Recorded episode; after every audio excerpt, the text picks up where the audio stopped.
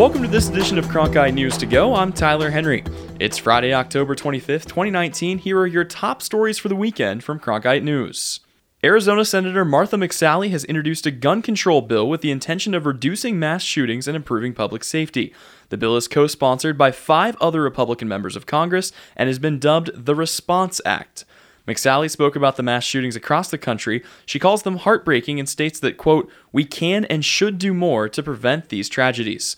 Multiple organizations for public health and public safety are behind this bill, including the National Alliance on Mental Illness and the National Association of Police Organizations. The bill would give new tools to law enforcement by encouraging internet service providers to share information that might prevent mass shootings. It would expand resources for mental health treatment, and the legislation would bolster safety in schools by incentivizing internet policies that monitor activity to detect students who might be at risk to themselves or others. Sky Harbor International Airport will close one of its runways for maintenance beginning the night of Friday, November 1st. The work is expected to be completed by the morning of Monday, November 4th. Delays are expected during the closure. The runway lighting will be converted to LED, electrical wiring will be repaired or replaced, and aircraft rubber buildup will be removed and runway markings repainted.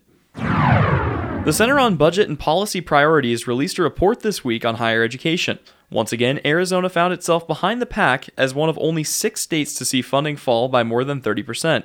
Arizona was also one of only seven states to see tuition rise by more than 60%, and the state finished dead last in funding per student. Major League Baseball is using the Arizona Fall League to test out its automated ball strike system.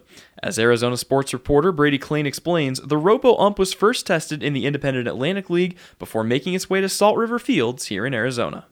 The system works by using TrackMan radar technology. That's the same tech used for StatCast data, which is available in every MLB ballpark.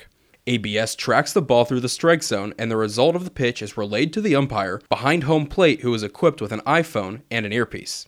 This test could be big for Major League Baseball. There's been a lot of debate over the use of robot umps in the last year. While ABS could make an appearance in minor league baseball as soon as 2020, there is not an expectation that it will reach the big leagues anytime soon. Brady Klein, Cronkite Sports. For your weekend weather forecast in the valley, you can expect more of the same with highs all around the 80s and lows in the mid to high 50s. A special thanks to all our reporters who contributed to today's Cronkite News stories. You can learn more about the stories you heard in today's update by going to cronkitenews.azpbs.org. That's all for Cronkite News to go. I'm Tyler Henry.